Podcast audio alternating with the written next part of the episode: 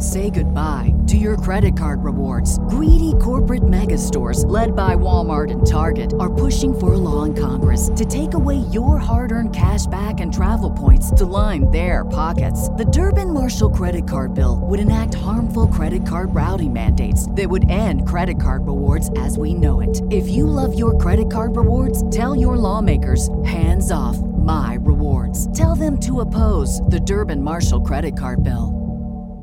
This is the smell of the leftover tuna fish sandwich you left in your lunchbox over the weekend in a wimpy trash bag. Wimpy, wimpy, wimpy!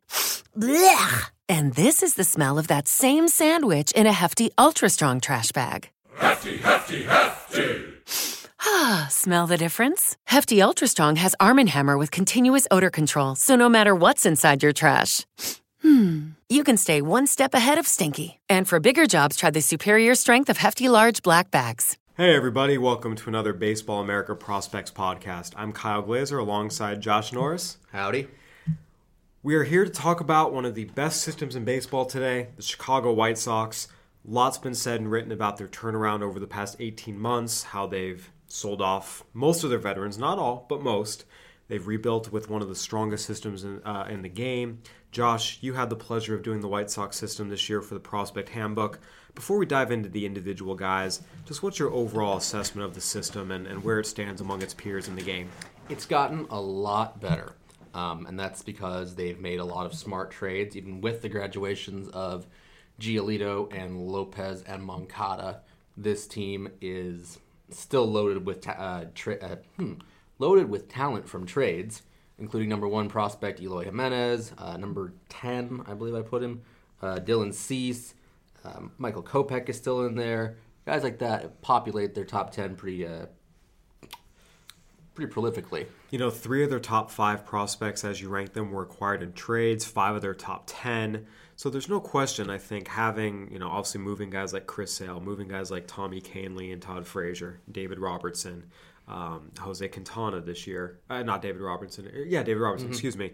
All those trades were uh, were done to kind of reset the clock, get the White Sox back on a path to contention in the future.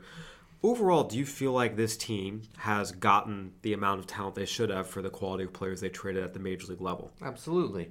Um, I agree. Just had to ask. No, no. I thought they they they um they struck while the iron was hot for Jose Quintana. They it helps that he had a really great contract to trade, and you know they got a commensurate return with Eloy Jimenez, one of the top five prospects in the game, and Dylan Cease, uh, almost a wild card, maybe not a super wild card, um, very high upside kind of guy, and Bryant Flete and Matt Rose as well, who are on depth charts. Um, and from uh, the Yankees, they got Blake Rutherford and Tito Polo, and who am I missing here? Oh, Ian Clarkin and Tyler Clippard. So they've got guys throughout the system that you know that ranked in other guys' systems in their 30s and 10s as well. And they still have chips to trade in Avisail Garcia if they so choose, Jose and Jose Abreu. Abreu if they so choose. So, Josh, I want to take you back 25 years ago. Well, I'm seven years old. The year is 1993. Mm-hmm. Power hitter by the name of Frank Thomas is the American League MVP for the Chicago White Sox. Heard of him? and a uh, thinner right-hander who is nonetheless a, a top draft pick and a, a very well-renowned pitcher named Jack McDowell is the American League Cy Young Award winner. The White Sox had your MVP and your Cy Young Award winner in the same year. Do you think there's a future here, whether it's three years from now, four years from now, five years from now, where that's Eloy Jimenez and Michael Kopech? I could see it. I'm more confident on Eloy than I am on Kopech. White Sox Twitter is going to yell at me over that. um, but you know, Eloy, yeah, I could see him winning an MVP or two down the line. But and Kopech certainly could possess that type of stuff um, down the line, or could put together that type of season down the line. I don't know if I'm ready to call Eloy Frank Thomas just yet, but he's he's gonna have some fun. Even an outside evaluator said, you know, this guy's gonna hit 250, 350 home runs in the big leagues, and that might be selling him short. No, the guy can absolutely mash. Um, again, one of those guys. He's I've seen him play perfectly fine right field, whether it's right field, left field. We saw him It's flip not- over a bullpen. It's it's not going to matter. This guy is uh, he can do both. He can play the out corner outfield just fine. He's going to mash. I think White Sox fans uh, have a lot to be excited about. Just a guy that, Uh, they're they're pretty certain he's going to be a left fielder, Eloy. and that's per, and that's perfectly fine. I think you know a lot of times we see, particularly in discussions of prospects, people obsess over positional value, and there's definitely prospects where yes, you need to take it into account. But as I've repeated many times over, Paul Goldschmidt's one of the 10 best players in baseball the last five years. The fact he plays first base doesn't do anything to take away from that. Mike Trout's a center fielder. If he played left field, he'd still be the best player in baseball, period. There's certain guys who are great talents. They're going to be studs no matter what position they trot out to on the field. Eloy, to me, is one of those guys. The fact he's going to play left field, and he'll be totally fine there, does not change the fact this is one of the top five prospects I would I would start uh, a farm system with. Yeah, Albert Pujols also comes to mind. Older incarnation of Albert Pujols, but yes. I guess Manny Ramirez would be the other, you know, Yeah, left fielder. yes. But not, not, Ra- not saying Eloy is Manny Ramirez. Although some people have said that. again, he's a he's a special talent. We'll see how how you know how it comes together. He got his first taste of Double A last year. He'll be in Triple A, presumably middle to end of this year. I don't know. Do you see an Eloy White Sox ETA anytime this year, or do you think it's purely 2019? I I would hedge on 2019, especially if they don't think they're going to contend. You know, I don't think another full year in the minor leagues could kill him. But you know, he could bully his way up there. And that's that's the big thing to remember. That obviously this is a tremendously talented individual with a bright future ahead. Uh, he's also had some injury issues, and he has 18 games above A ball in his career. Yeah, you know, let's let him cook for a little more. Right. He uh, he's 21 years old, just turned 21 uh, here at the end of November. Still a young guy because he's going to play all next year at age 21, double A, triple A circuit, and we'll see what happens. There is a pretty high level of confidence that hey, Eloy Jimenez, this is a dude. You know, you don't have to worry about as long as he stays healthy, of course. Uh, you, you really don't. There's not a lot of people saying, oh, I don't know. There's a fairly high level of confidence that this guy's going to be, you know, an impact, middle of the order, you know, all star type bat.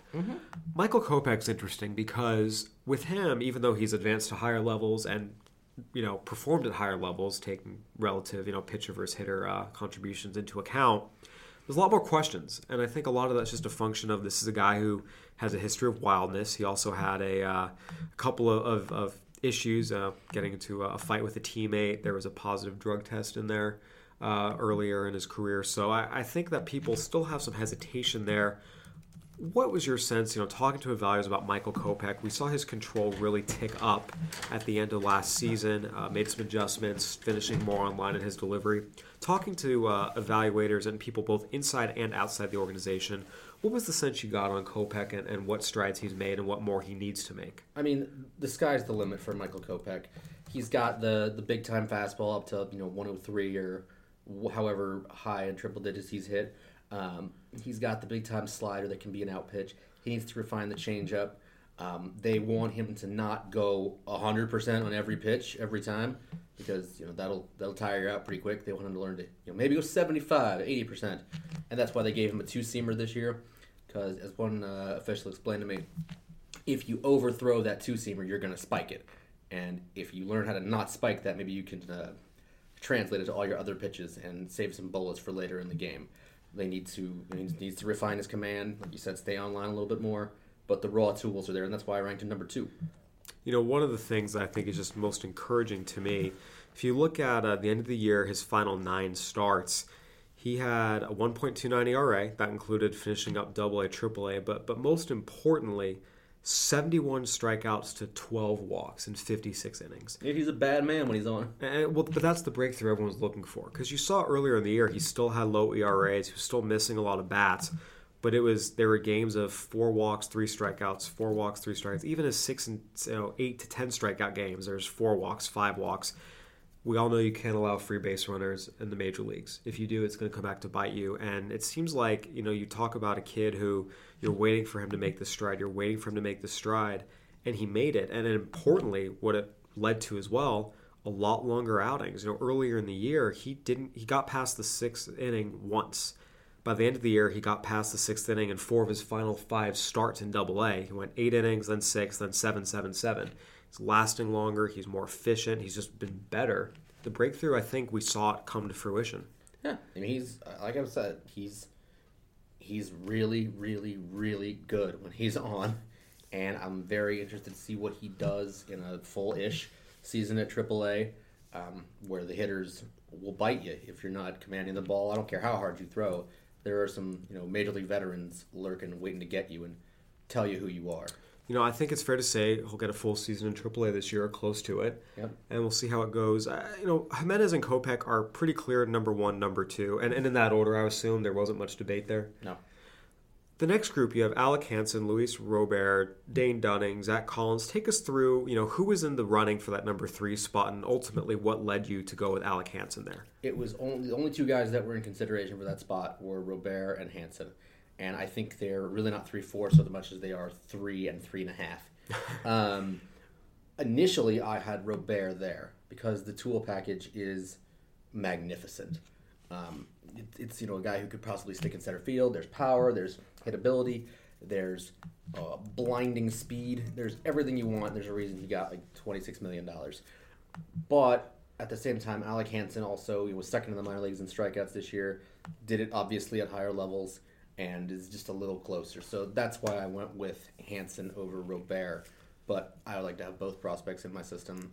Hansen, you know, took some strides forward this year. They're working on getting him more uh, toward the plate this year, keeping his, his front shoulder uh, level with his back shoulder and his delivery, and uh, making sure the, sure the consistency of his stuff stays there. Because when it's on, it's really, really good. I saw him once this year against a Potomac team which had um, Michael A. Taylor in their lineup. I think he struck him out four times on 16 pitches. it was he took him apart. Now, one of the things with Hansen is he's 6'7", 255 pounds. He's a big dude, and Yep. we've seen a lot of times pitchers that big. A lot of the times they have trouble repeating, and, and that you know lends itself to a lot of wildness.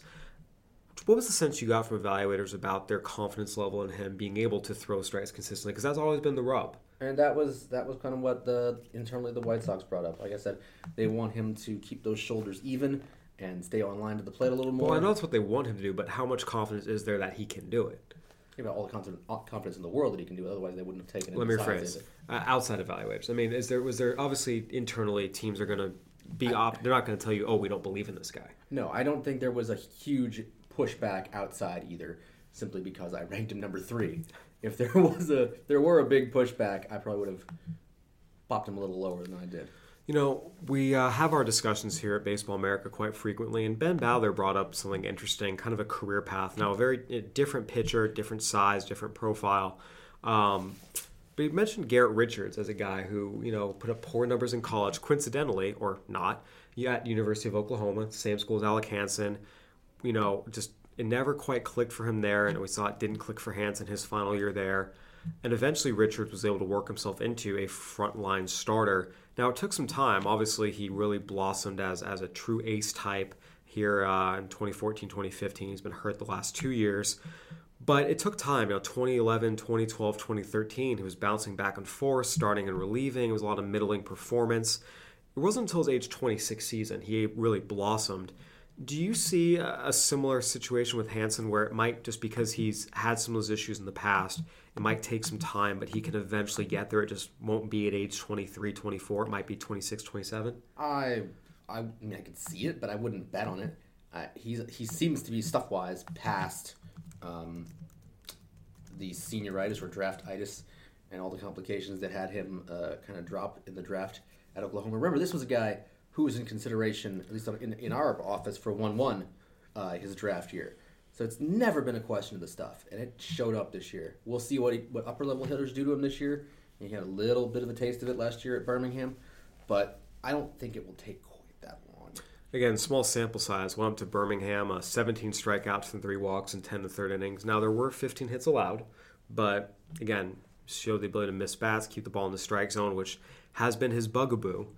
It's a promising thing. Obviously, a fantastic year uh, at both A levels. Uh, you mentioned Luis Robert was three and a half. Obviously, you know everything is one of those guys that because he hasn't been to the states yet, the big money. There, it's almost a mythology, and sometimes we have to separate out. Okay, what's real versus what's not. I remember at the winter ma- meetings, Rick Renteria, uh, the White Sox manager, talked to us and said he went down to the Dominican complex and was just blown away by this kid. Absolutely blown out of the water. Uh, what were the type of things you were hearing about him and, and his first taste of, of professional baseball down in the Dominican? I mean, he was also dinged a little bit down there, but the the tools were online with Yoan Moncada's, so you know, if that gives you a, a, a baseline to, to judge by, it, he's he's very very good, and they're considering starting him at high class A this year.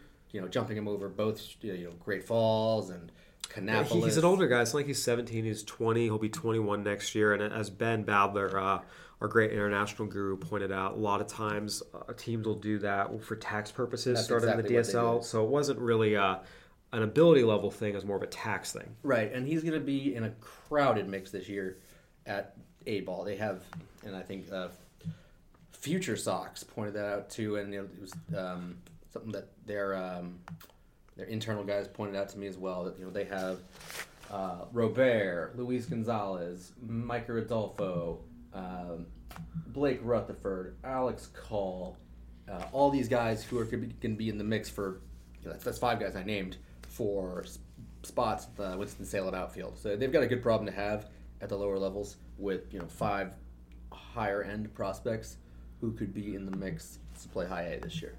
It's definitely going to be a very, very talented team. Ultimately, you know, it's a lot of lot of room to go. But what is the you know scenario that that evaluators envision Robert blossoming into? Give be a top five prospect in the game, I'm talking about, but beyond just prospect status, what kind of major leaguer? perennial All Star. I mean, he has as high a ceiling as anybody in this system. And it's interesting you say that because I mean I I think Eloy is considered to be no that guy that the high the it- highest ceiling. Would Robert is there a ceiling? Well, you could have him in center field, and uh, an excellent offensive output too. You'd have center field type defense. If you, if you added center field defense to to Robert or to uh, Eloy, you got a real, really even better prospect.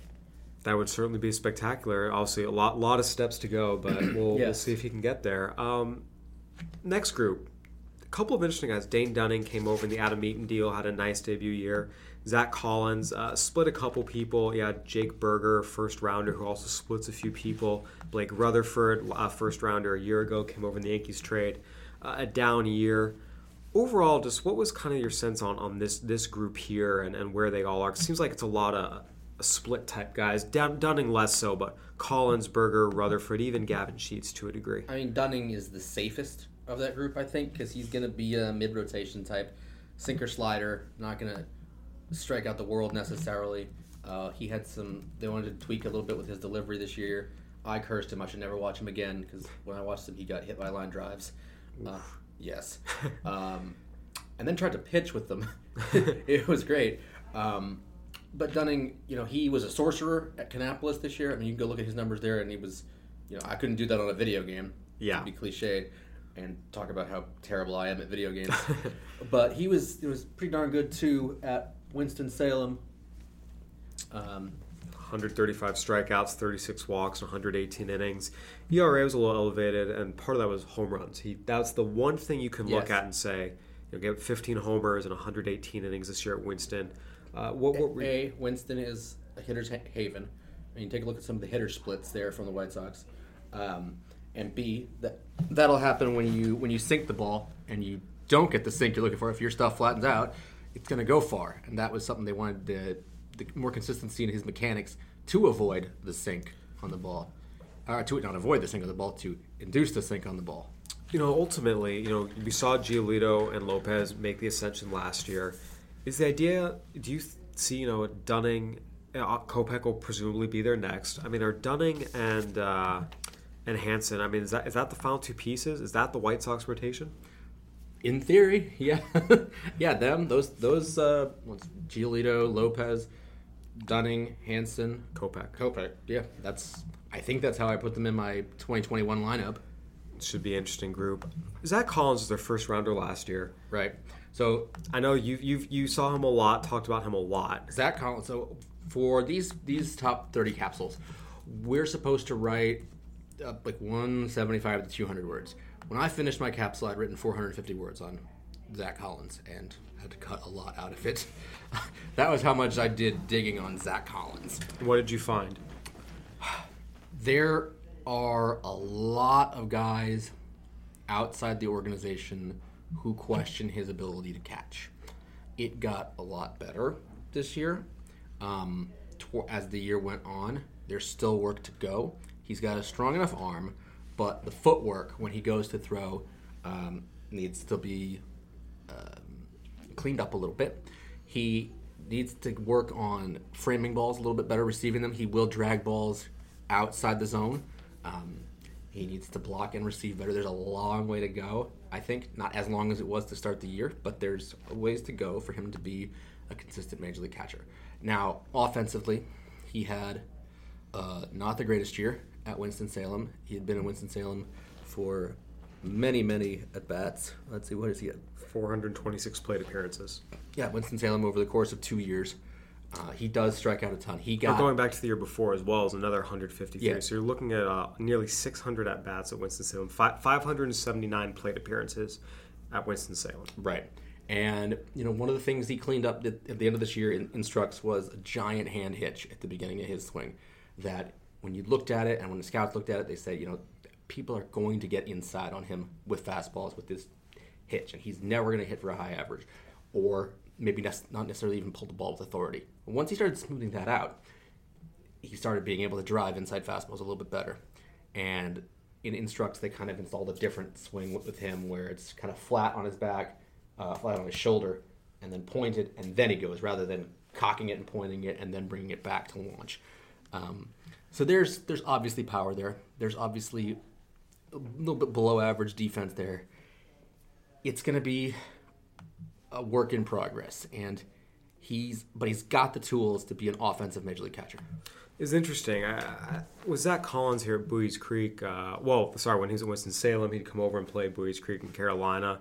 Got to see him a good bit, and one of the things I did like about him, uh, his strike zone discipline was Oh, obviously yes. elite, and beyond that, I also remember there was a moment, a particular game where, you know, it takes a fastball three inches outside. I mean, clear as day, and the ump calls a strike, and Collins just looks at him and was like, "Really?" And then another one comes, the ump calls the same pitch again. Collins just looks back and was like, "Really? That's a strike? Okay." So naturally, the pitcher goes back to that same pitch. Collins takes it and just drills it for an opposite field double. You know, and I liked I liked them. I was like, "Fine, that's a strike. Okay, I'll hit it." I definitely saw the bat to ball ability there. Anything out over the plate, this is a guy who can drive it up the middle. Both, you know, didn't see him pull the ball a ton, which is always something you kind of want to see. But um, again, up the middle power, opposite field power. So I do think you did see in the bat to ball skills and the power in there in spurts. It's just a matter of getting it consistently. You mentioned the swing changes and look, I, I think when you talk about guys as a catcher, you know, you saw it in the futures game, right? Chance Sisco's another guy that left-hand hitting catcher. People have questioned the catching. Well, you watched him in the futures game, and he was light years ahead of Zach Collins. His receiving, his hands, you know, and that was partially why as soon as Sisco left the game and Collins came in, a lot of the pitchers, uh, the, the U.S. pitching staff got hit a little bit. You could see a, a night and day difference. But like you said, there's some things there you can say, okay, if he can work on it a year or two. But but again, that just you know for for me, that's sort of the thing was Zach Collins, right? I do believe in the bat more than some others. The receiving, the blocking, all that, it's very problematic. And do you make him a DH? Do you make him a first baseman? It's going to be interesting to see. I think this is a critical year for Zach Collins and his defense, and because if it just gets a little bit better, it's probably not going to cut it. If it gets a lot better, and he absolutely has the ability to do it, then we can see something really promising. Yeah. All right, as we move down a little bit, you know, one guy, uh, oh, I saw two guys, they're two first round picks last year, Jake Burger and, and Gavin Sheets. Uh, Sheets was second rounder, I'm sorry. I saw both of them. I saw Burger when he was with Team USA, and I saw Sheets. Uh, just went out for a Wake Forest USC game because Yeah, you why saw him hit three home Yeah, runs. I saw him hit three home runs. Now, Wake Forest is a bandbox, and the wind was blowing out, but three home runs or three home runs, and you definitely you definitely saw the pop there. That was interesting. They went with two corner guys with big power. Uh, they're definitely building some power in this offense. Eloy Jimenez, obviously, big power. Zach Collins shows you a decent amount of power. Draft Burger and Sheets. Robert, everyone thinks he's you know he's a physical guy with power. It's interesting to me. They're definitely going for the bigger physical guys with pop. It seems like. Right. You know, they've got speedy guys. They've got Robert. They've got guys like um, But Robert's power too, which Well, well, makes him unique. Yes. speed power. Um, you know, those were the I guess those were the two guys on the board that they let that they uh, the best two guys on the board they thought, and I think you're going to see a lot of power out of them this year because they're going to play at Winston Salem and they're going to knock the living crap out of the ball at that park. Um, and you're going to get them on you know full seasons. Uh, Gavin Sheets was probably worn down some. Know, he was worn down some. They, I heard at outside scouts, inside scouts tell me he was worn down some because Wake Forest played into the Supers. Um, Right, they went deep into the into the college postseason, and yeah, by the time he actually signed and got there, he had already played a, Right. a ton of games, and he had another 56 games of pro ball. Yeah, and Burger, you know, he he um, he has some work to do uh, defensively. I've heard some people call him a bit of a dancing bear over there, which I like. Thank you. Um, but another one I've heard was Fred Flintstone. But he's another word I've heard over there is captain. I've heard at least two people mention the makeup is worthy of a captaincy at the major league level if he gets there. And you know, he stayed in Arizona this year in the offseason to work on his body some just at the White Sox complex all offseason. It's not something you necessarily see from a first year guy, um, especially coming off a college season. But he's another guy that if he stays over there and profiles the way we, the White Sox and outside evaluators think, you've got a prototypical third baseman. You know, it's interesting. Part of the discussion we have when we look at organizations through organization, organization talent rankings, it's better to have five great prospects than, you know, 15, ah, they're okay prospects. Having because then you have the great at- prospects. Slanted at the top is better.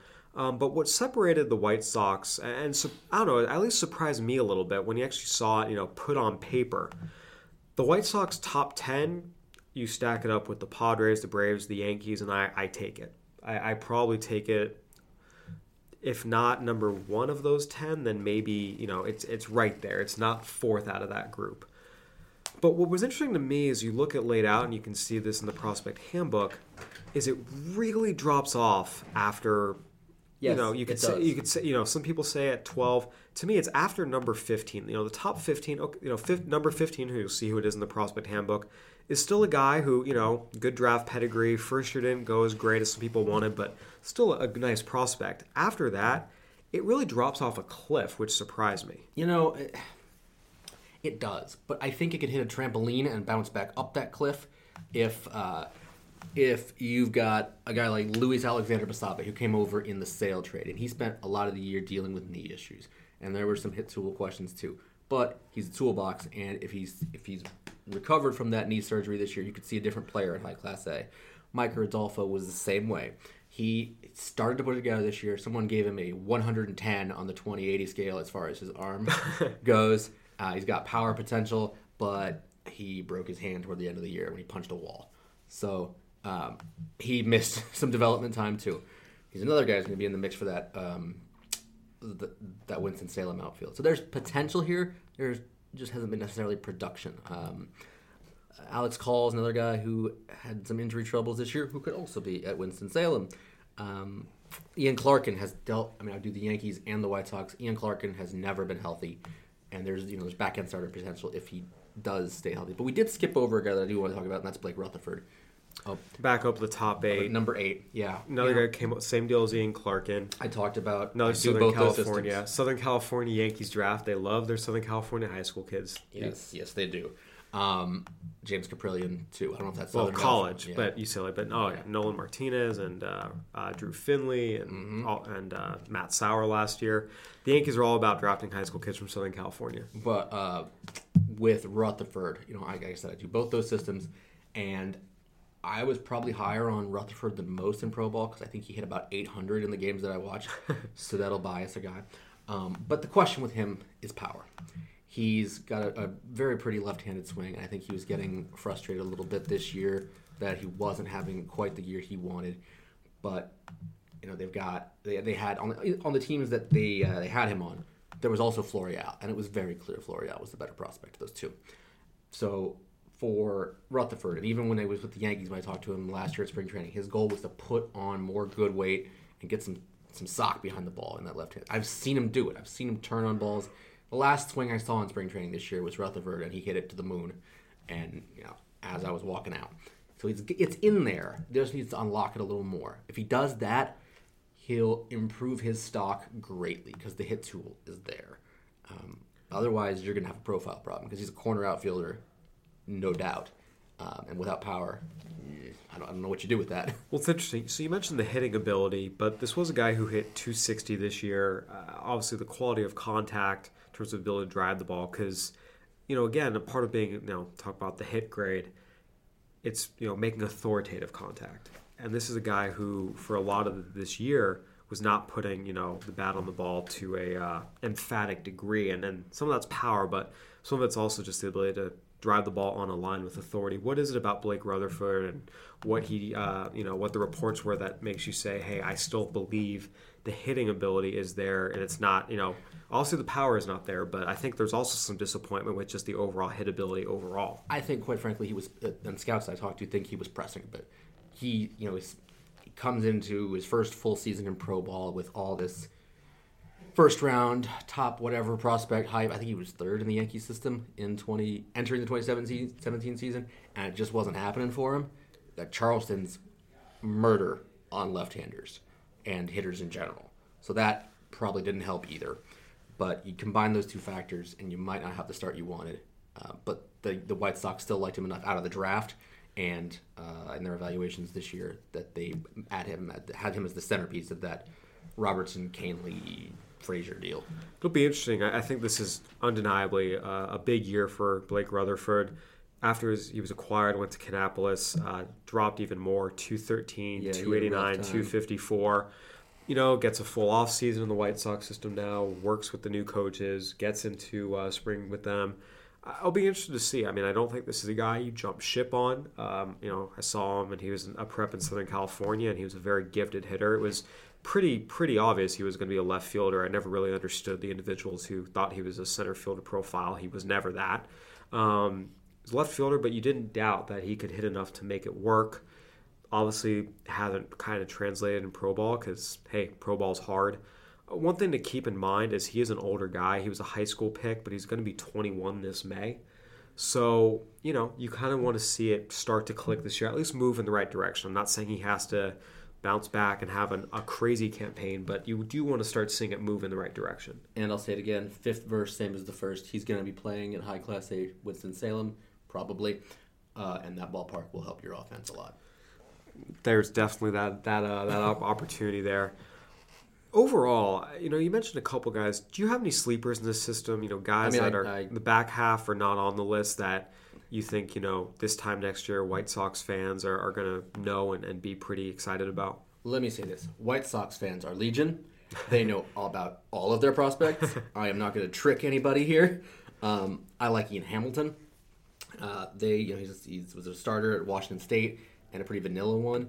But in the bullpen, he's you know 99 miles an hour with a 94 mile an hour slider, and he could move up this list very quickly and be kind of an impact bullpen guy. Seby Zavala, who I can see you typing into your search bar here in Google. Uh, Saw him a little bit San Diego State. Saw him in the fall Pop league. There's quiz. some, there's some there's something there. pop quiz, even with Eloy Jimenez in that system, he led the system in home runs with was like 24 home runs, I think. 21. 21. I gave him three more. You're welcome, Sebi. Um, he's he's got the power. He's had he's a little he's a lot older. Um, and he had he was a left fielder for part of the time at San Diego State, if I remember correctly. He had I think he's had Tommy John, um, and he's uh, if you if you've got that kind of power and you're a catcher, you're pretty good. He's a tick defensive. He's a tick behind Collins defensively, from what I've heard, and a tick offensively behind Collins, from what I've heard. So this could be an offensive backup. see what happens. Again, he looked pretty good in the fall league. I hit 326, 407, 435 there. Uh, a couple doubles, home run. You know, didn't didn't get a ton of at bats, but played well when he did. And, and that's a guy you look at. We we always see catchers rise higher than maybe a lot of uh, people expect them to, and he's definitely a guy I think who has that possibility. Yeah, he's he's an interesting one. Um, we got Ian Hamilton. Who else we got on this list that I like? Well, I Uh, do want to ask your opinion of Thyago Vieira. I mean, this is a guy who throws a million miles an hour. Yeah, he throws a Um, million miles an hour. It's, they've got three guys on this list who've touched 100, and 203. You know, it's interesting. We talked about physicality uh, and power on the offensive side. They they clearly have targeted. When, when we skipped Zack Burdi, who Right, with velocity, TJ, but Yeah. about velocity, Kopech, Birdie, Vieira. I mean, those are three of the Hardest five to throwers in the five to six hard, the hardest throwers in the minors. Yeah, if, if he can get uh, an off speed pitch to consistently click and uh, command, he made his major, major league debut this year. Yes. Um, he can be a lockdown guy. Um, there's a little bit of a couple hurdles to go through, but I've seen him at his best, and it was pretty darn good. So here's the real question now, Josh, and I think you know we talk all about the farm system and and you know where where they are and how good it is, but again, the entire point of this is you don't build a farm system just to build a farm system. You build a farm system to win games at the major league level. That's what matters. That's what counts. That's my question to you. The White Sox now have. Uh, it's been a while since they've won games at the major league level at a, at a consistent basis. They are going on their, let's see, one, two, three, four, five. They have five consecutive losing seasons. How much longer will it be before we see this farm system get to the majors and not only just get there, but make it so this streak of losing seasons ends? Well, we've seen the first wave get there in Lopez and Giolito and Moncada. Now they're in the point where they've stocked their farm system enough where they can begin to sort out what they have and it, this is where the Yankees were, I believe, last couple years. They can sort out what they have from their depth and use it to trade for studs. They were in allegedly on uh, Manny Machado for a while, and I certainly think they have the pieces to do that if they if the, the Orioles uh, are so inclined. Now you start to evaluate internally and see what you can do with the prospects because they're not all going to be White Sox major leaguers. That 2021 rotation we talked about is probably not going to happen because I don't remember the last time we had five you know, homegrown guys in a rotation. I'm sure someone will hear this podcast and uh, tell me exactly what last time we had five homegrown guys in a rotation. Guys get traded, guys get hurt, pitchers especially. Right. Now we're gonna see what they can do with it. It's it's a very good position to be in. But you're dancing around the question. Give me a year. When do the White Sox a have a winning I'm, record? That's what year is this? 18. Let's go 19. All right, 2019 winning record. Mark it down, uh, put it in your most permanent of markers, etch it in stone, save it to your cloud. You know, 2019. All right, you heard it from Josh Norris. On that note, I think we'll wrap this up. Josh, thank you so much for joining us. Uh, folks, make sure and uh, get your copy of the Baseball America Prospect Handbook. If you order from baseballamerica.com slash store, you'll get the supplement with the number 31 prospect. So extra White Sox prospects for all you uh, White Sox prospect junkies. I know there's a lot of you out there. You are legion. and uh, we appreciate you taking the time to listen. For Josh Norris, I'm Kyle Glaser. Thanks for listening, everybody. Bye. Everybody in your crew identifies as either Big Mac Burger, McNuggets, or McCrispy Sandwich. But you're the filet fish Sandwich all day. That crispy fish, that savory tartar sauce, that melty cheese, that pillowy bun. Yeah, you get it every time. And if you love the filet of fish, right now you can catch two of the classics you love for just $6. Limited time only. Price and participation may vary. Cannot be combined with any other offer. Single item at regular price. Ba da ba ba ba.